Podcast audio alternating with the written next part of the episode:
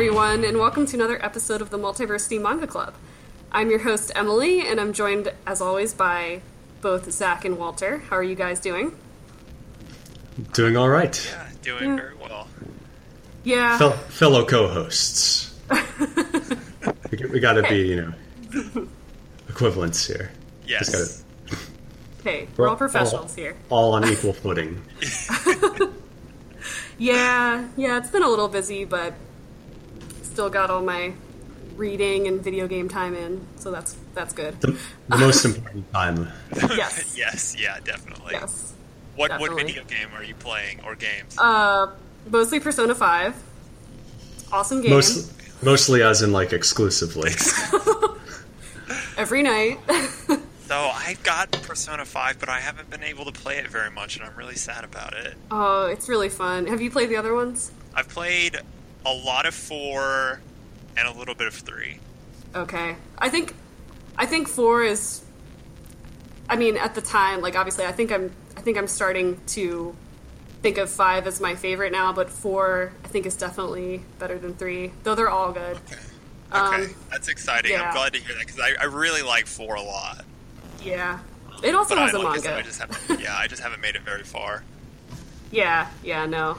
So I'll definitely... It's definitely a time sink, though, so... Yeah, definitely. Yeah. I can understand... It's okay to talk about Persona, because it's manga adjacent. Yeah, that's a good way to describe it. Well, it actually... Yeah, I mean, it does have manga adaptations. Mm-hmm. I don't think they've been officially translated in English, but... I wouldn't force that on you guys anyway. Well, I think 3 and 4 have been. I've seen those around. Okay. Or at least 4 for sure. I know has been. I've seen Persona 4. The adaptations have been translated. Right. Are they doing ones for 5 as well? I know there is one. I mean, obviously it's only in Japanese right now. Right. But I have seen screen caps of it going around. Okay. But yeah, just disclaimer to all the listeners, if you're on the fence about buying it or if you have any interest, definitely give it a shot. I swear Atlas isn't paying me or anything. But yeah, so this month, as always, we're going to go over the last month in Weekly Shonen Jump and also look at a few volumes from a manga of our choice. And this month we decided to read the first 3 volumes of Cromartie High School by... Eiji Nonaka, which is quite different from other things we've read. Well, I guess it's a little similar to Ouran in that they both take place in a high school and they're both comedies. But this and one that's is... about it. Yeah, because this is a school of delinquents and the comedy is very, very different in style. So I guess we can just jump right in. We want to give our first impressions and thoughts as we kept reading. Want to toss anything out?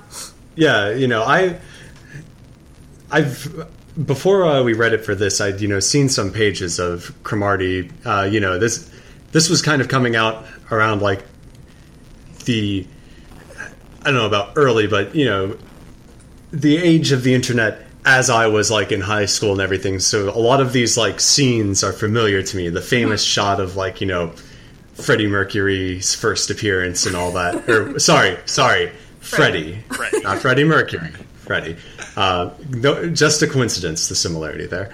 But I've seen some of the episodes of the anime, but getting to just kind of sit down and plow through it's my favorite. It's probably my favorite kind of comedy that's really just absurd, off the wall. It's parody, but it really, that's not the main thrust of it.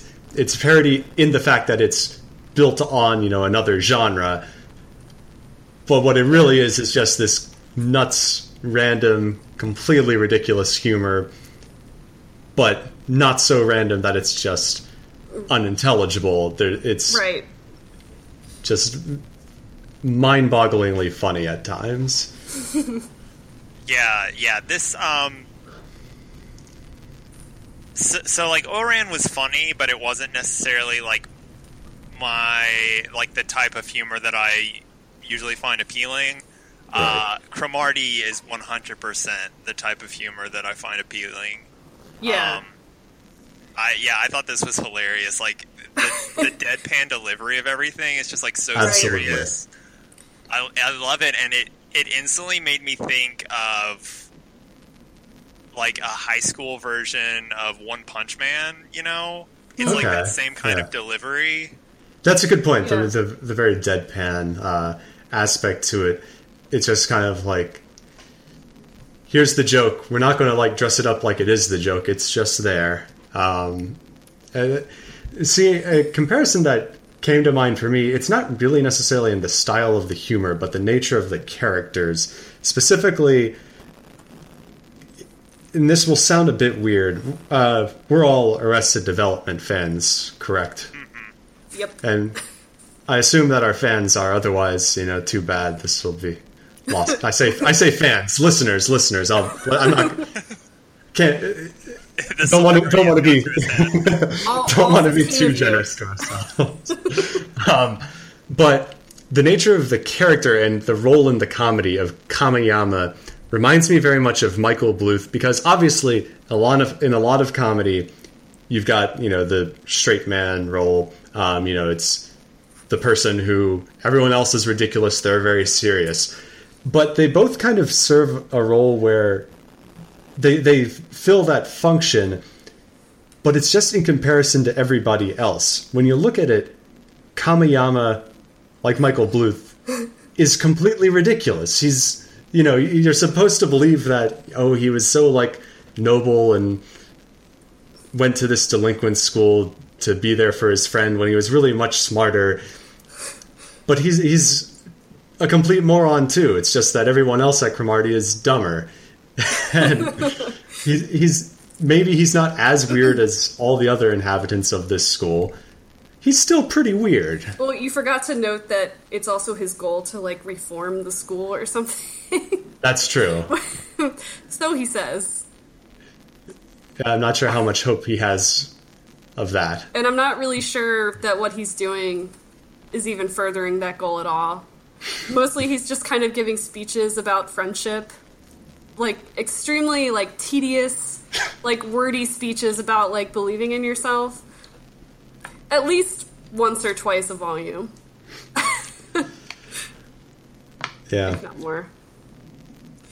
Yeah. But yeah, it, I think also what's nice about Cromartie is, we brought this up a little bit, but it, you know, I'm loosely familiar with what it's parodying, which are these, like, delinquent manga and anime, which I think came out more in the 80s and early 90s, like about 10 or so years before Cromartie was published. But you really don't need to know that much about it to appreciate the humor, because, like we've pointed out, it's just extremely deadpan, sarcastic, you know. And honestly, it's hard to find comedy like this in anime and manga. It's... I don't mean this to sound like, you know, I don't know, offensive or something, but it feels, I guess, more Western. Like, I feel like it's something that's more easily accessible to, like, you know, people from the West, like, consuming this kind of media, because I don't know. It definitely, it doesn't attach itself to too many of, like, the comedy tropes you see in, like, I guess, your typical comedy manga, if that makes sense. Right. And I think that because it's not so tied to the preceding genre, you know, Cromartie, at least on an international level, you know, it's surpassed the genre it's parodying. Mm-hmm. You know, people know Cromartie who have no idea about, like, the whole delinquent manga, delinquent comedy genre sort of thing. And yeah, it's the sort of thing, kind of like Blazing Saddles. You know, lots of people love Blazing Saddles who could never sit through a Western. Right. And because there are certain specific callbacks, but those callbacks aren't necessarily funny just because you recognize the callback. They're funny because they're funny. So if you don't get it, it's still going to make you laugh. Yeah.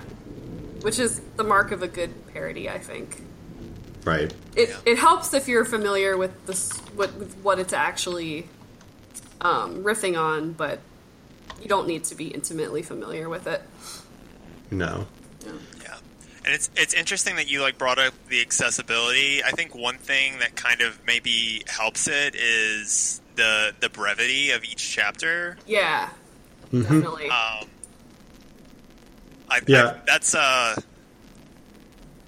That's a unique part or a unique aspect of this manga compared to some other manga that I've read. Not that other manga are, excessively long. They're still quite brief compared to a Western comic, but chapters themselves. Yeah, the chapters themselves are more bite-sized, and I think that plays really well into the way that its humor is set up and the way the delivery. Right. Yeah.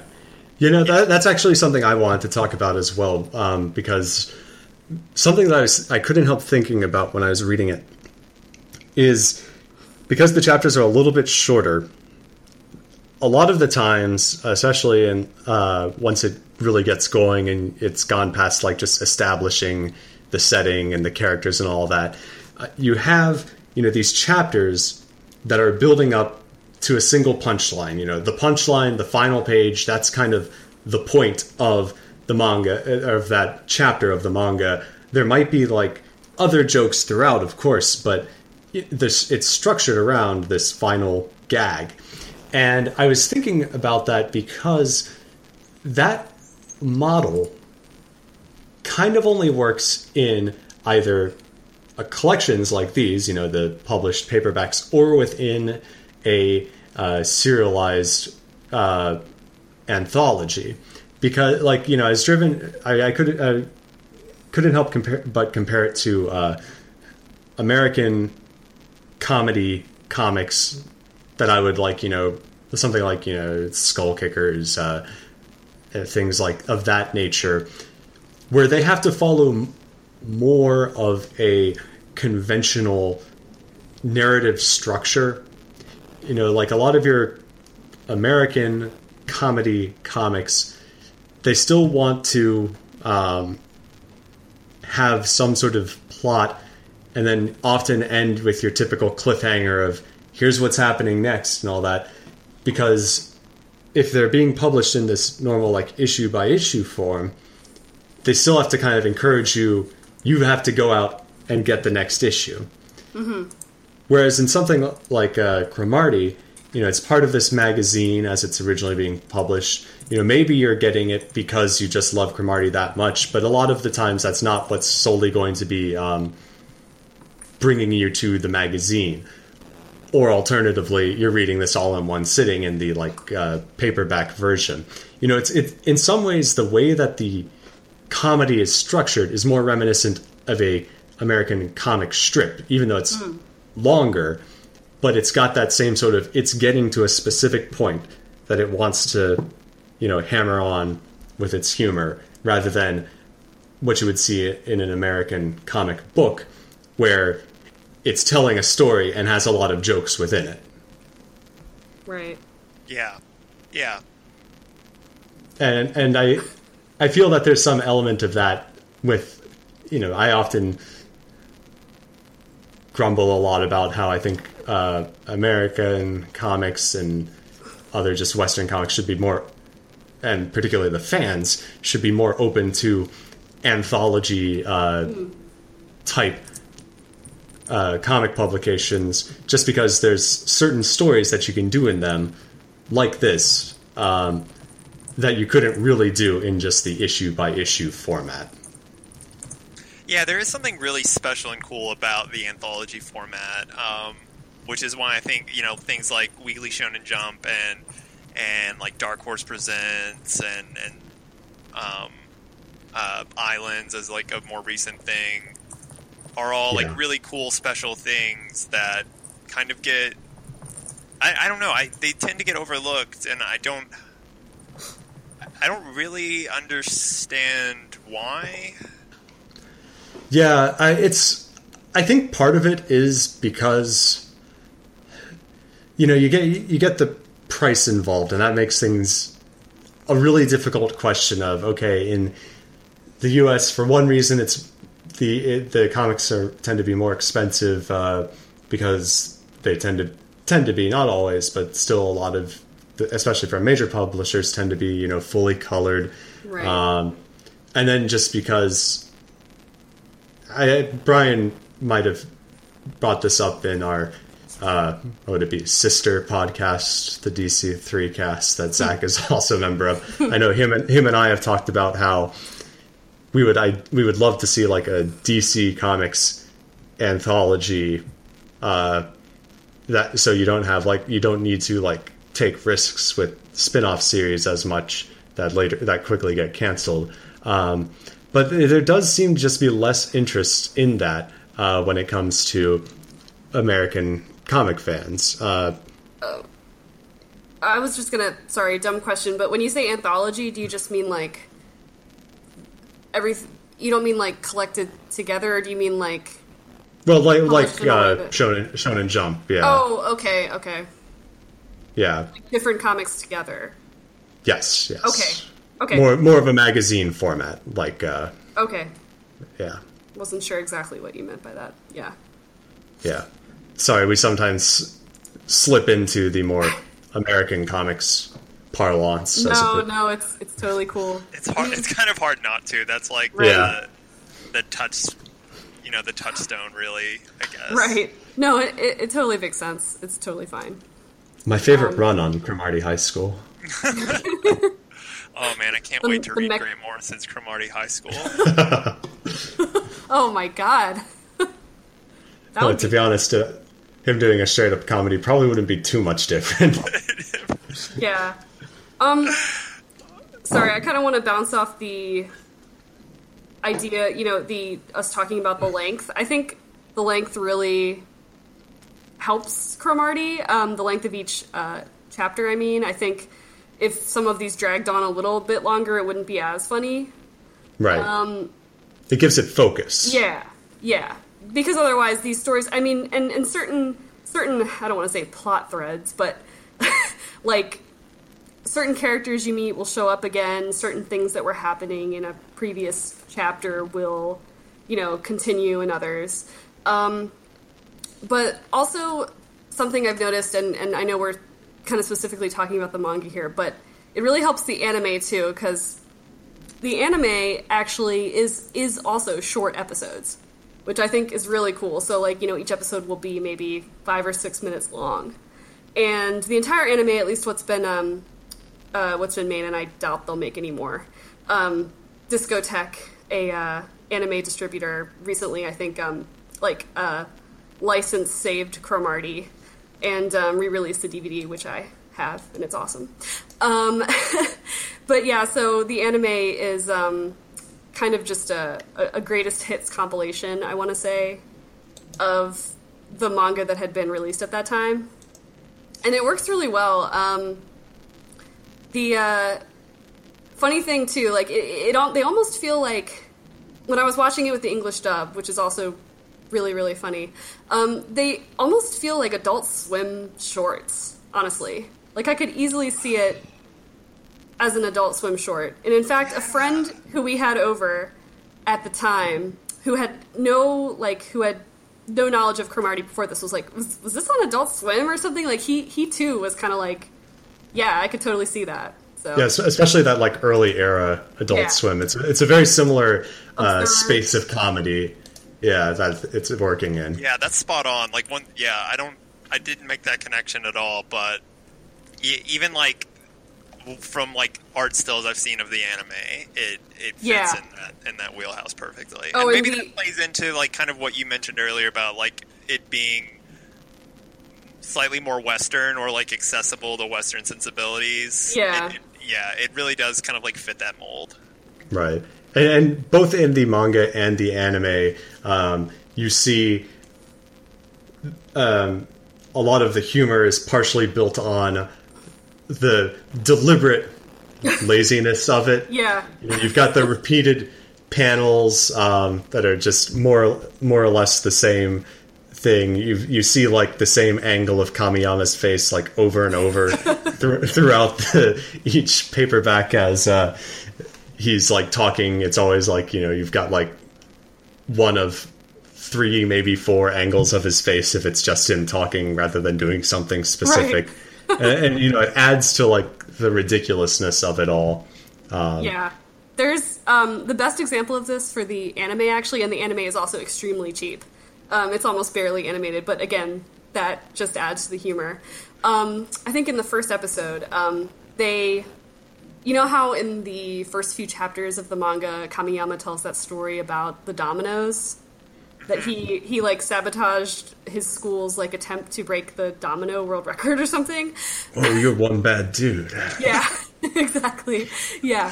So, in the anime, this episode, he's about to tell them what made him so badass. Before that, it just goes, if you want to hear the story, please read the manga. And it's just the episode just ends. So like, it's obviously, like, you know, a cheap trick to save money, but also, like, I see what you did there. That's funny. Right. And it's definitely that whole style of, I was about to say crass. It's not crass at all, actually, surprisingly. Yeah, really, though. It's not. But, you know, that kind of...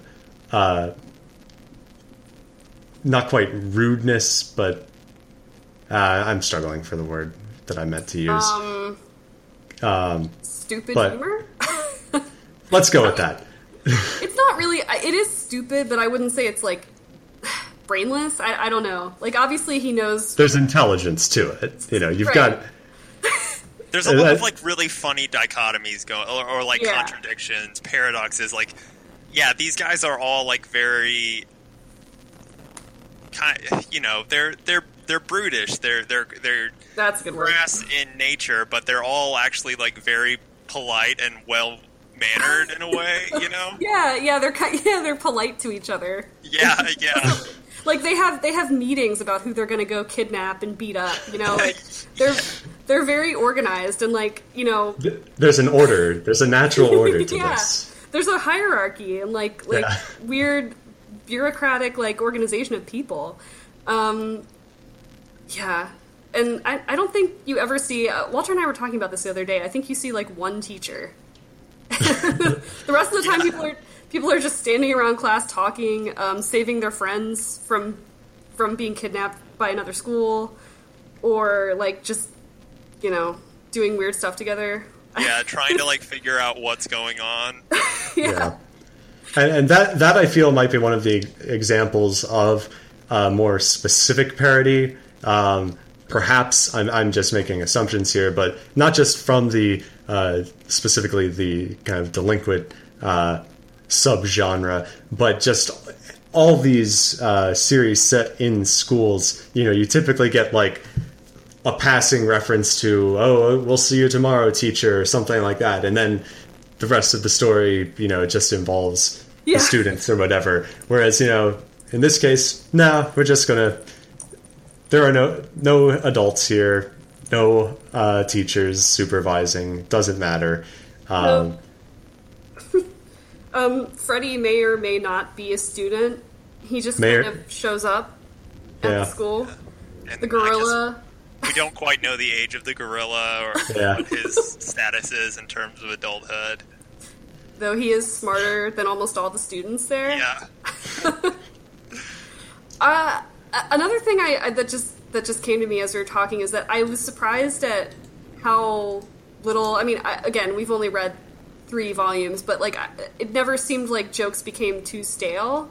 You know, like, they did kind of... revisit certain ideas a lot, like, you know, when you first meet Mechazawa, you think that pretty much all the punchlines involving him are going to be someone almost asking him if he's a robot, and then asking him about something mundane instead, like the button on his shirt is undone.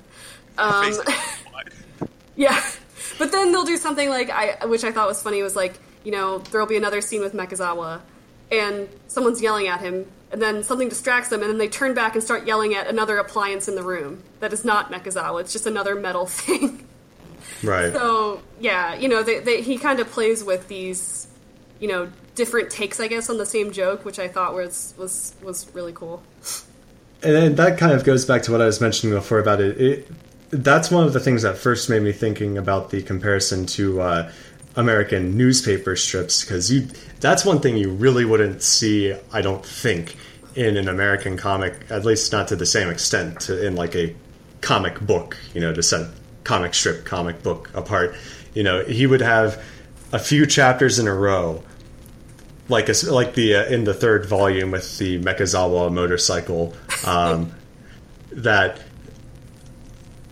follow a similar structure, have a similar end gag, and you just have those back to back. And that can work in that format, like it does again in newspaper comics. You know, you're reading it separately and it's funny like that. But then you don't really notice because it's part of so many other things. Whereas when you read, you get your collection of Calvin and Hobbes or Bloom County or whatever, and then you read them in conjunction. It's like, oh, okay, you know, I see they were kind of riffing on the same gag. Whereas I don't think that could really work as well in the standalone issue format. You know, I think maybe people would start to feel kind of. I guess cheated is the right word. I'm not saying that would be a correct way to feel about it. I mean, you can feel how you want, but you know what I mean by correct. Yes. But there's a difference between that full-on, straight-up emulation of the same structure and a very similar gag versus just more traditional callback jokes. You bring up that aspect of it, and that's what brought me to that earlier comparison. Mm-hmm. Right. Yeah. I guess one more thing that I kind of thought of that I guess we've kind of touched on a little bit throughout, but I don't know if we've said explicitly, but one thing I really appreciate is just how mundane everything is. Oh, absolutely. That is so, yeah. It makes it so great. Because everything else at the school is so ridiculous, but they're very fixated on the mundane. Yeah, you know, that's what takes. Yeah, sorry. They've got their gorilla student. They've got their robot student, but instead they're talking about what a normal conversation is. You know. Yeah. It's so or tedious. Having cram sessions. Yeah, right. Yeah. It just becomes so tedious too when they're just talking so much about these really simple concepts, like Walter mentioned, the Kameyama trying to teach everyone how to have a normal conversation, and the one guy is blown away. He's like, wow, that was normal, awesome, because they're so tired of talking about beating people up and smoking and doing delinquent stuff. It's just it's so good. I don't actually know how many volumes it is. I want to say it's... Wikipedia says that there are 17. Oh, man. Okay. Maybe eventually I'll read it. I'm not exactly clamoring to buy them all right now, but it's definitely something I'll probably just be I could read another volume of Cromartie. Yeah, and that's a nice change from a lot of these really story heavy ones. Yeah. You know, it's just kind of. You feel you have to keep going with it. You can't just come back to it later. Whereas, you know, this, a lot of comedies, but even then some comedies can be very story heavy. Whereas this, it's more just, I feel like reading some Cromartie, pick up the next one. Yeah. And for our listeners who decided to listen to this, even though they haven't read Cromartie, which, hey, maybe there's some of you. It's out of print, but unlike a lot of out of print stuff, since it was originally pretty heavily printed, you can find it for... You can find the... Especially the earlier volumes for next to nothing. Oh, yeah. We're talking less than $1. Yeah, if you look in there. Yeah.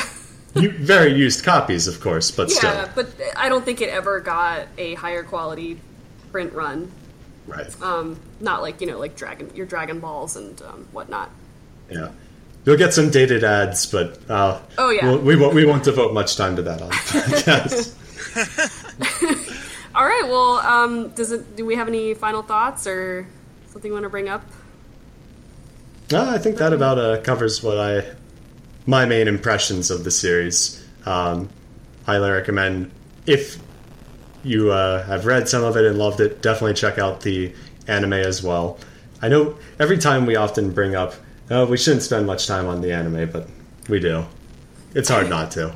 Well, especially if the adaptation is good, which I think this one is. And I've heard some people complain about the English dub, but honestly, don't listen to those people. It's hilarious. Like, I'm sure the sub is fine too, but just like the deadpan delivery that the English actors give it, just make it perfect. So, yeah.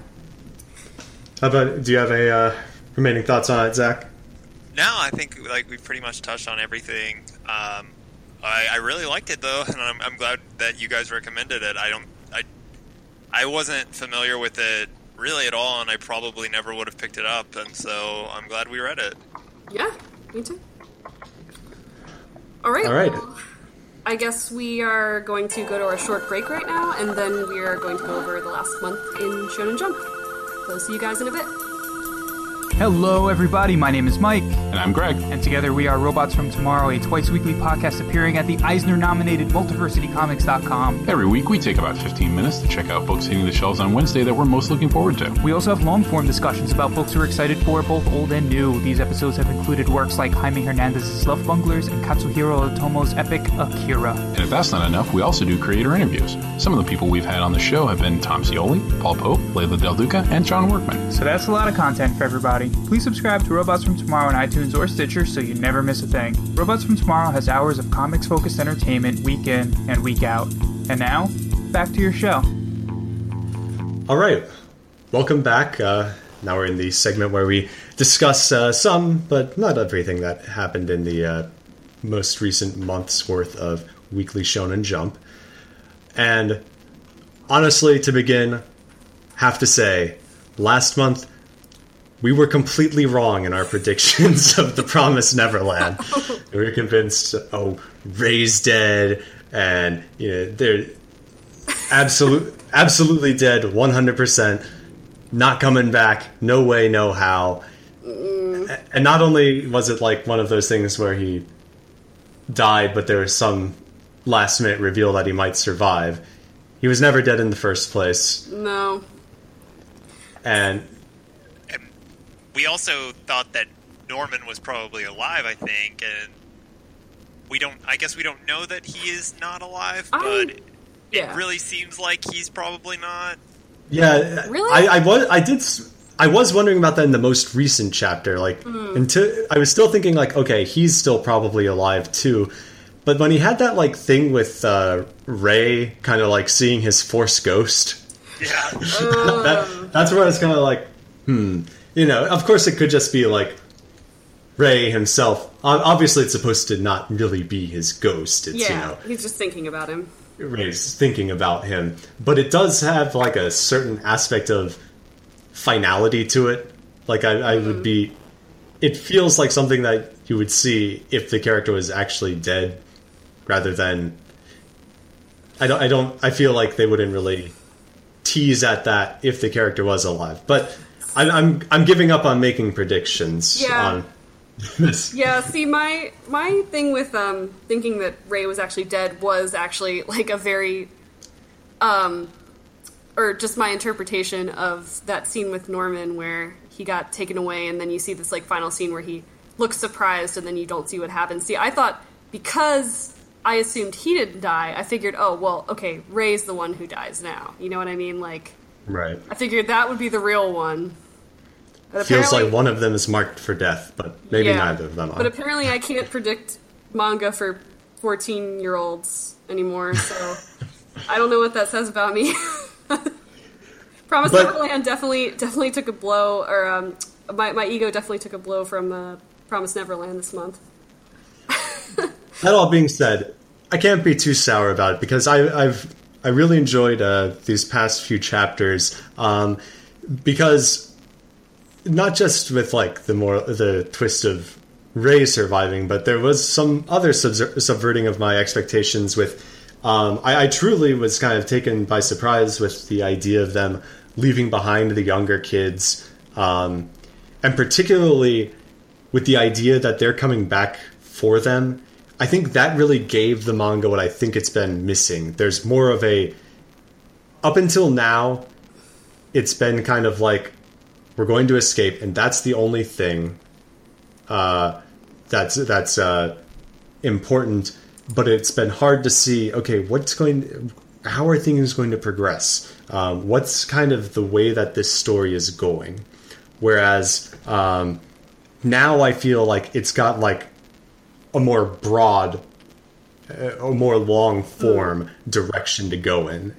Right. And I'm definitely on board with that. I really like where it's going now, and I'm very excited to see how it develops. Yeah, I feel like it's kind of, more so than other shonen manga I've read, it's really kind of primed for like a time skip. I feel like that would be really cool for this because, you know, the kids are really young, the kids that are still at the orphanage. So if they did a time skip of like, you know, I don't know, maybe I guess like 5 or 6 years max, then Emma and them would be almost adults, and the kids would be older. I don't think they would go that far because they probably still want to keep it like the main cast around the same age, but I think it would be cool and different if they did that. It's interesting because I think because I always have to tie everything back to Naruto now. They kind of set up a very similar situation between the first and second parts of Naruto here, wherein there is a like set time frame leading up to a goal that needs to be met. Right. Whereas they estimate they have at least 2 years left to save the kids that they left behind. Mm-hmm. Yeah. And so I could definitely see where we get a time jump that leads up like close to that 2 year mark. Yeah. I'm most interested to see where the next one picks up, because there are a few, like, I'm not sure. I think there's a possibility there could be some sort of time skip, but I think that might be a little ways off. But even then, it still might. Is it going to like resume exactly where it left off? You know, now they're still running into the forest. Is it going to be like a few weeks later or something? You know, I think that whatever happens next, and specifically where it picks up, will really kind of give a feel for where the story's going, how it's going to get there. And it's, like I said, I'm really enjoying it, and it's the direction that the plot is going. It's definitely the most, I think, suspenseful story that's happening right now. I mean, you know, most of the things running in Shonen Jump end on a cliffhanger, more or less. But this one definitely keeps up that suspense going. I would say, I don't know if this is necessarily a weakness of the manga itself or just of reading it week to week and not reading it all together, but I do kind of feel like these past few weeks they've been kind of doing this like leap back to explain something, or this happened 3 hours beforehand and I was getting a little confused. It's a little bit of a maze of, okay, this happened earlier, but this happened earlier than that. And, you know, it has been at some points a little bit of messy. Wait, when did this happen? You know, trying to tie everything up. So I think that that's another thing, you know, now that they've escaped, we probably won't be seeing that again for a while. So I think now, again, we're kind of more on like a more direct trajectory for now. Right. Maybe, though. I don't know. This like book has been able to subvert our expectations pretty consistently, so as we've seen. Yeah, I was gonna say, like, before the end of the last episode, and then the very next week was, oh, Ray's actually alive. I had a crazy prediction about Norman, but I'm not even sure I want to share it anymore because he's probably dead, and I'll just look stupid, so. But then if we say he's probably dead, he's not going to be dead. There's no winning. For some reason I thought he might join, like, the scientists or something. I don't know why I thought this, but, like, he would be their guy on the inside. Like, for some reason I thought they were going to, like... What? Nothing. I'm not going to do it. Yeah, no, I don't know. For some reason I thought it would be cool if they had someone who was, like, working with, I guess, like, the people that are working with the That would be a, like, very manga-esque twist, especially if we had, like, a time jump where we find out that Norman, you're alive. He's alive, and he's been working with the demons. Yeah, if Norman... But all this time, he's been working against them. Yeah, I don't know. Probably not. I mean, if Norman's actually dead, I'll never make another prediction about Promised Neverland ever again. But, yeah, I don't know. It's definitely fun to speculate about, though. Yeah. It is fun, yeah. This book is fun. Mm-hmm. Absolutely. We now have 3 new series that have been added, previous jump starts that we've talked about. I think that one of the ones we're most excited about is Dr. Stone. We talked about it before when it hadn't yet been officially picked up. But I think it's a great addition to the magazine. It's kind of got, in some ways, I don't know if you guys agree, but in some ways it sort of reminds me of, in terms of in comparison to the other things that are in the magazine right now, I'd say it's oddly similar to Food Wars, because there's that kind of semi-educational, semi-scientific aspect to it that makes it, you know, a bit different. Fun to read. Yeah, I can see that. It's obviously about different subject matter, but in the end, they're both on science and, you know, the science of food. Which is still science, obviously, but that's you know, different for the more hard science of Dr. Stone. Hard science in air quotation marks that you can't see because I'm on. Right. Can I levy my one complaint about this series so far? Go for it. I just don't really like any of the characters. Mm. I get that.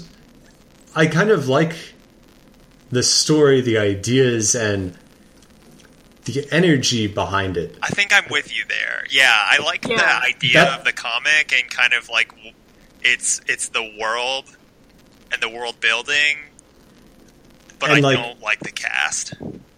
Right. Because they're all just kind of, they're more like blank archetypes, you know? Yeah. Yeah. You've got the smart guy, the physical guy, the girl, which is, you know, sad. It's just like the damsel, and then and then the villain, essentially. Yeah, and it kind of seems like they're gonna take care of this guy pretty early, though. Yeah, I think so too. Take my predictions about shonen manga with a grain of salt, apparently, but yeah. No, I think you're spot on. He seems like the very low-key early villain, you know? Yeah, because, you know, his whole thing is that now that everybody is stone and helpless, he can, according to his own rules, which this is a very anime kind of thing, but he's going to make sure that only the good people are allowed to live in this post-apocalyptic society, which... I know. It's like... They're worried he's going to become, a tyrannical sexual deviant, but he's actually just, a tyrannical genocidal maniac. Yeah, basically. Yeah, I totally get what you said, Zach, about the characters, though, and I do like the story, too. But it does kind of feel like, especially with, I think his name is Senku, the science guy. Senku, the science guy. Doesn't really have the same ring to it. But it does have the nice alliteration, though. Yeah. Kinda. Yeah. As opposed to rhyme. Alliteration versus rhyme. Yeah. He kind of just feels like all the science stuff, it kind of just feels like the author thought this was cool. So he's going to be just the mouthpiece for these ideas. I mean, I don't know. Maybe I'm just thinking this because... This is a bit of a tangent, but Walter and I are both fans of this video game series called Zero Escape, which has a lot of these kind of, I want to say pseudo-scientific ideas, which a lot of the time kind of feel like the characters are just mouthpieces for these ideas, but they do have their own personalities and likable characteristics, and, you know, they tie into and play parts in this really interesting plot, whereas here it just kind of, so far, it kind of feels like... you know, he's just kind of... yeah, they don't really feel like their own characters yet, really. Yeah. Yeah. And I mean, it is still, like, relatively early, but it's also, I mean, we're, what, 6 or 7 chapters in now, and... Yeah. There's not really that much. I would say that there is almost no real character development going on.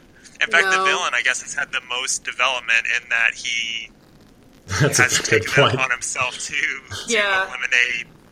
Make a better world as he sees it. They haven't really given me a reason to care. You know what I mean? Like, I guess just in the sense that, like, oh, yeah, I guess I don't want to see the entire world die. But, like, you know, I didn't really care when, I wrote their names down here. Taiju, like, revived his childhood love, you know? It was obviously supposed to be touching, but I think at this point the author was just going off of, like, this idea that, oh, you will feel sad here because this is just a sad idea, isn't it? You know, and it didn't really, you know, it didn't really affect me that much. Yeah. Well, the other one of the two that we enjoy that was picked up. We've got Robot Laser Beam. We've got a sports manga back in the magazine. We've had a few that have run through as jump starts that haven't been picked up, but this one has joined the rotation permanently.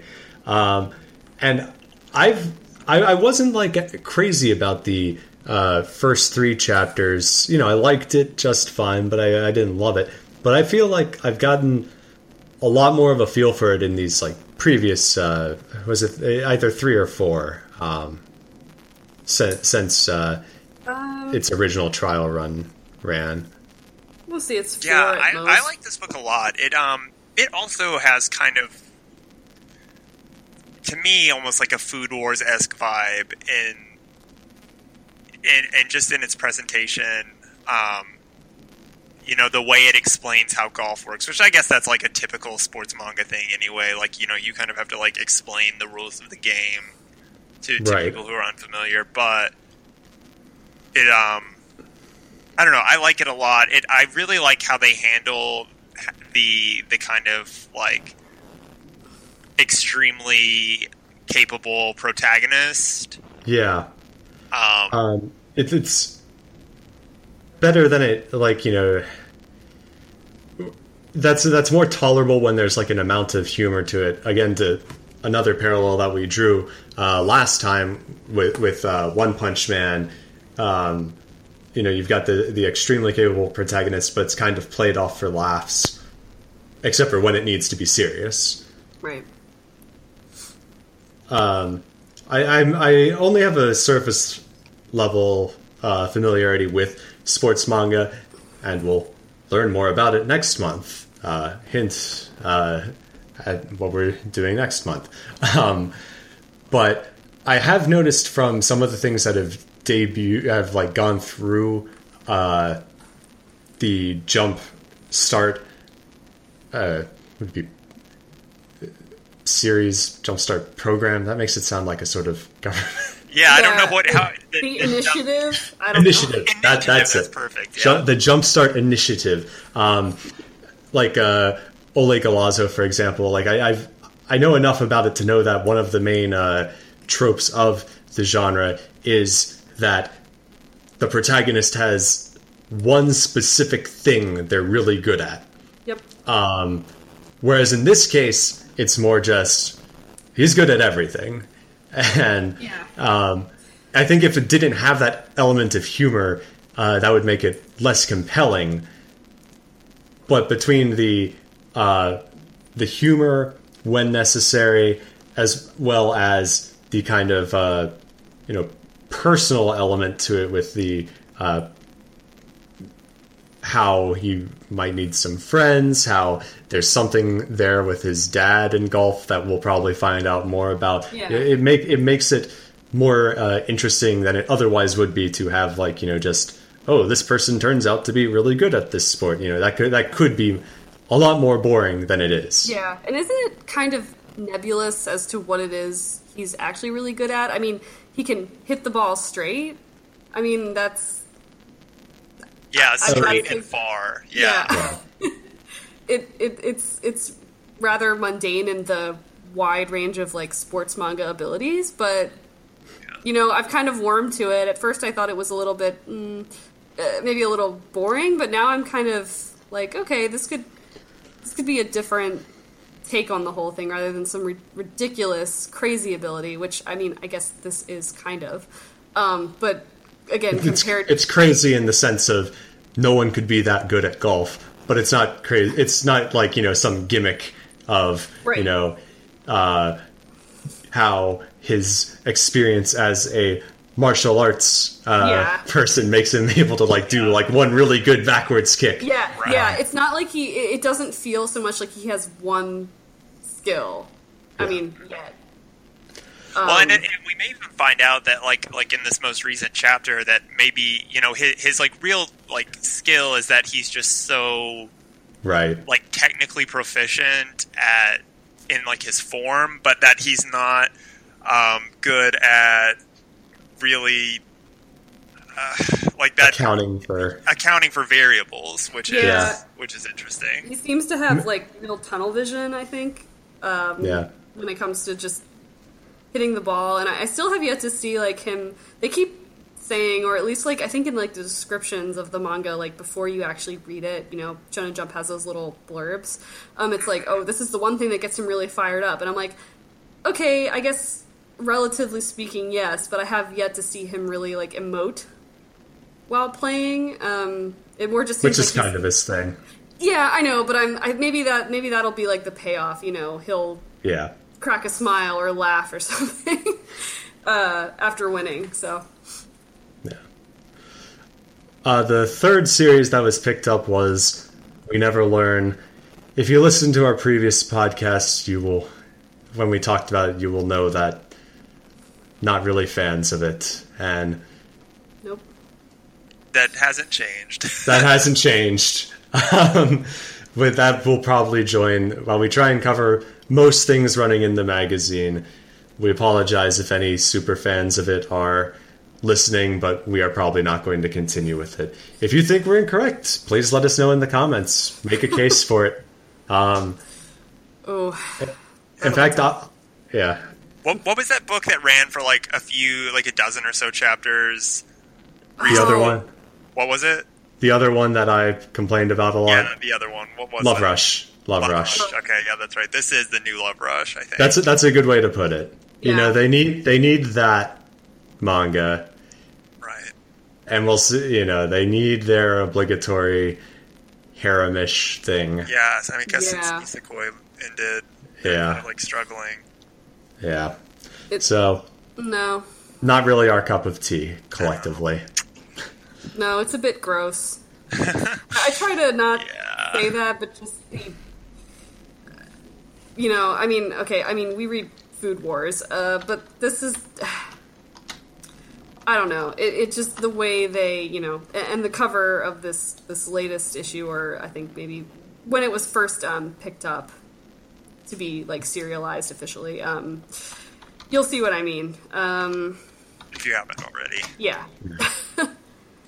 But what we are fans of, My Hero Academia had a really, I think, banner month. Just it's for a while now, a few months. It's been knocking it out of the park, chapter after chapter. And I've particularly thought that these past few ones have just been really great. Getting a little bit of a spotlight on the other characters.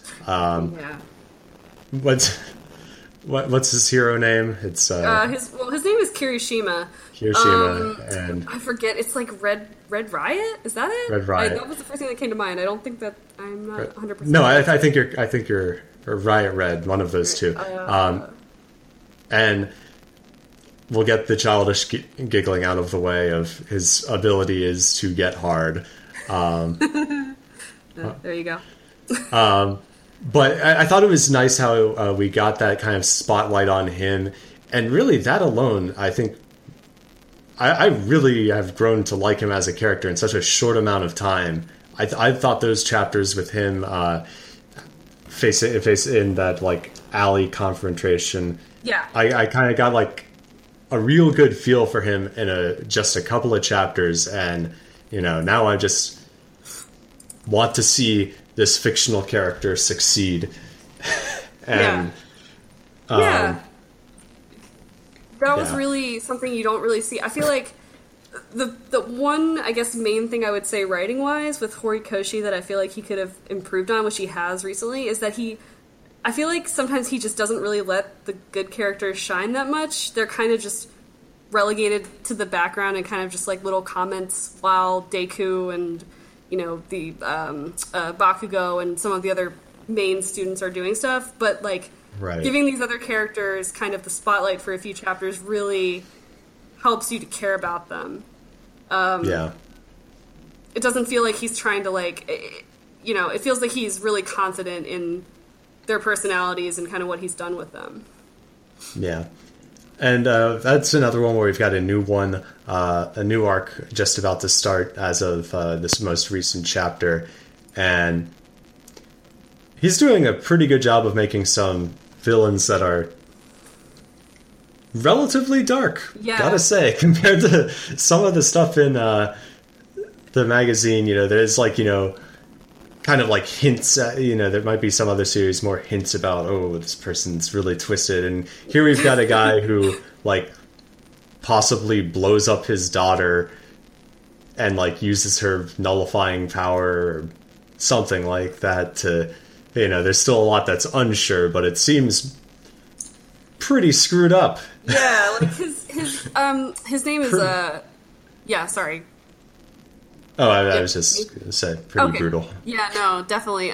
His hero, or I guess villain name, is Overhaul. He's got, like, it's weird, because he's got, like, this, like, plague mask motif. He kind of looks like a normal guy, except he wears this, like, you know, this kind of beak thing that looks like something you'd see on a medieval doctor's plague outfit. And, yeah, it's implied that he... Because when you first see him, it was one of those chapters we talked about, I think, 2 months ago, where he blew up one of Shigaraki's henchmen. But what we didn't know is that he can actually blow people up and then, like, reassemble them, which I guess where Overhaul comes from. So that's the whole gruesome part. It's like they die terribly, but then they are reassembled and made better, maybe? I think we don't really know the extent of it at this point, but it's definitely an interesting idea. And, yeah, it's probably the darkest... At this point, the darkest thing I've read in Shonen Jump for a while. Yeah.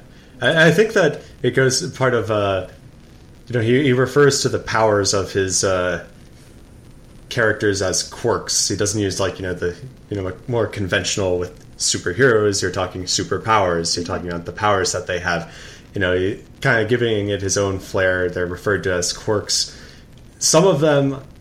A lot of the characters, you know, it kind of feels like, okay, this feels more like a quirk than a power, even though, you know, obviously it means the same thing. Right.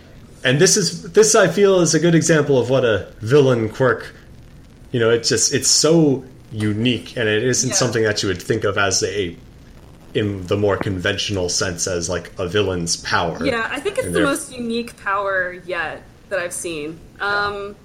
And it's definitely like, what would this, like, thank God this guy's a bad guy, you know, like, how would a good guy use this power?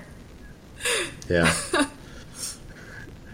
On the topic of powers, Black Clover recently introduced the King.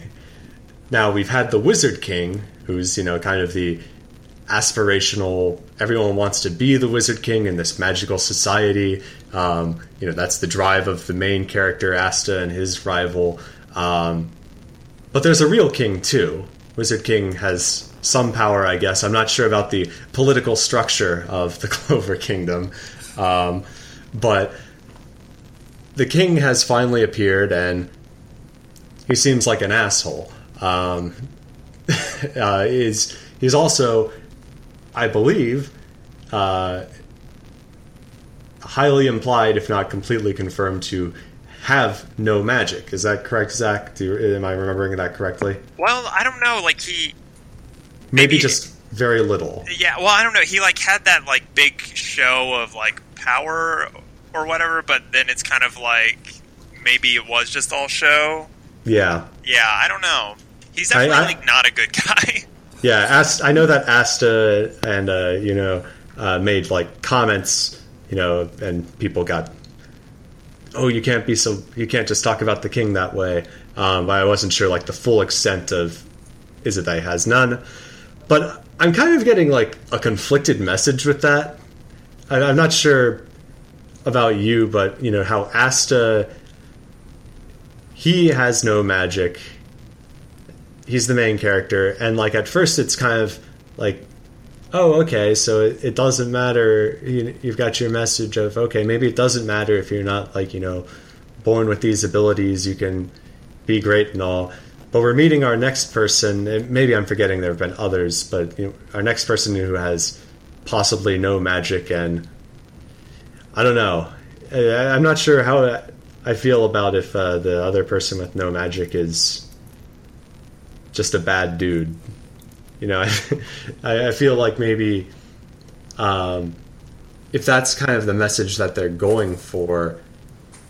I mean, I say message, I don't mean like it's supposed to be some preachy thing, but I guess I more mean the theme, that maybe that theme is being undercut by having the next prominent character be more schemey, the next prominent non/minor magical character, kind of being underhanded. I'm not sure. Maybe it's something I'm overthinking. I don't know if you had any opinions on that.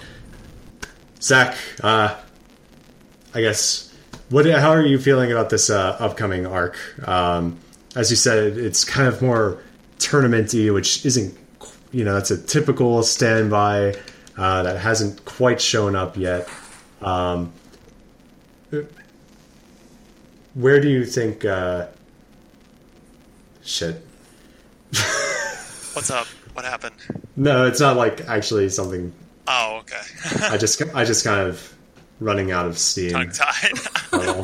Stopping it. Let's leave... We can leave this. I think... I think that this arc... I like tournament style arcs. Tournament arcs are good for focusing on a lot of characters. So I think like previous arcs of Black Clover tended to focus on like one cast member, especially as it heads towards the climax. Yeah, exactly. And so this like has the potential to kind of like focus on the dynamics between like a lot of different characters, and like especially we haven't seen much of like Asta and interacting like really since like the beginning of the book, and so I think that's pretty much what this arc is kind of going to be about. Yeah, and that's one of the series' strengths, I think. Although it's it's good, fairly generic, but I do like it. Its cast, it's got a pretty good cast, and having some of the other members of the Black Bulls, getting more attention should be a lot of fun. I think so too. And we'll close this month, as I think we did last month, talking a little bit about One Piece. Yep. Overall, there hasn't been like too much development in the plot, other than the plot that was being plotted has finally started going into effect as of last time. But just one thing that we wanted to touch on briefly was, again, some subversion of our expectations, to use a phrase that you're probably sick of us saying at this point, but with Sanji and Pudding, we have the sign that it was supposed to be. She lifts up her veil, he sees the third eye, he's disgusted, they kill him. And instead, we had a fairly touching moment where, it's... Pudding was expecting him to be like, oh, how hideous. Yeah. And instead, is earnestly like, oh, your eye, it's so beautiful, or something right. Silly like that. Yeah, but Yeah, it was pretty cute. And for some reason, you know, I'm almost kind of ashamed I didn't really see it coming. It's like one of those obvious things. It's like, oh, right, of course, he's a gentleman, you know? Like, right. I had almost kind of forgotten that Sanji was supposed to be like that after a while, because he hasn't really gotten the spotlight for quite some time. Yeah, he's not just the obligatory horn dog. Though he kind of is. Well, Brooke is too, so, but emphasis on just. He is. Yeah. But he's a little bit more than that. Yeah. Yeah, you'd forgotten he had this kind of gentlemanly, kind of chivalrous side. At least in that sense. Yeah.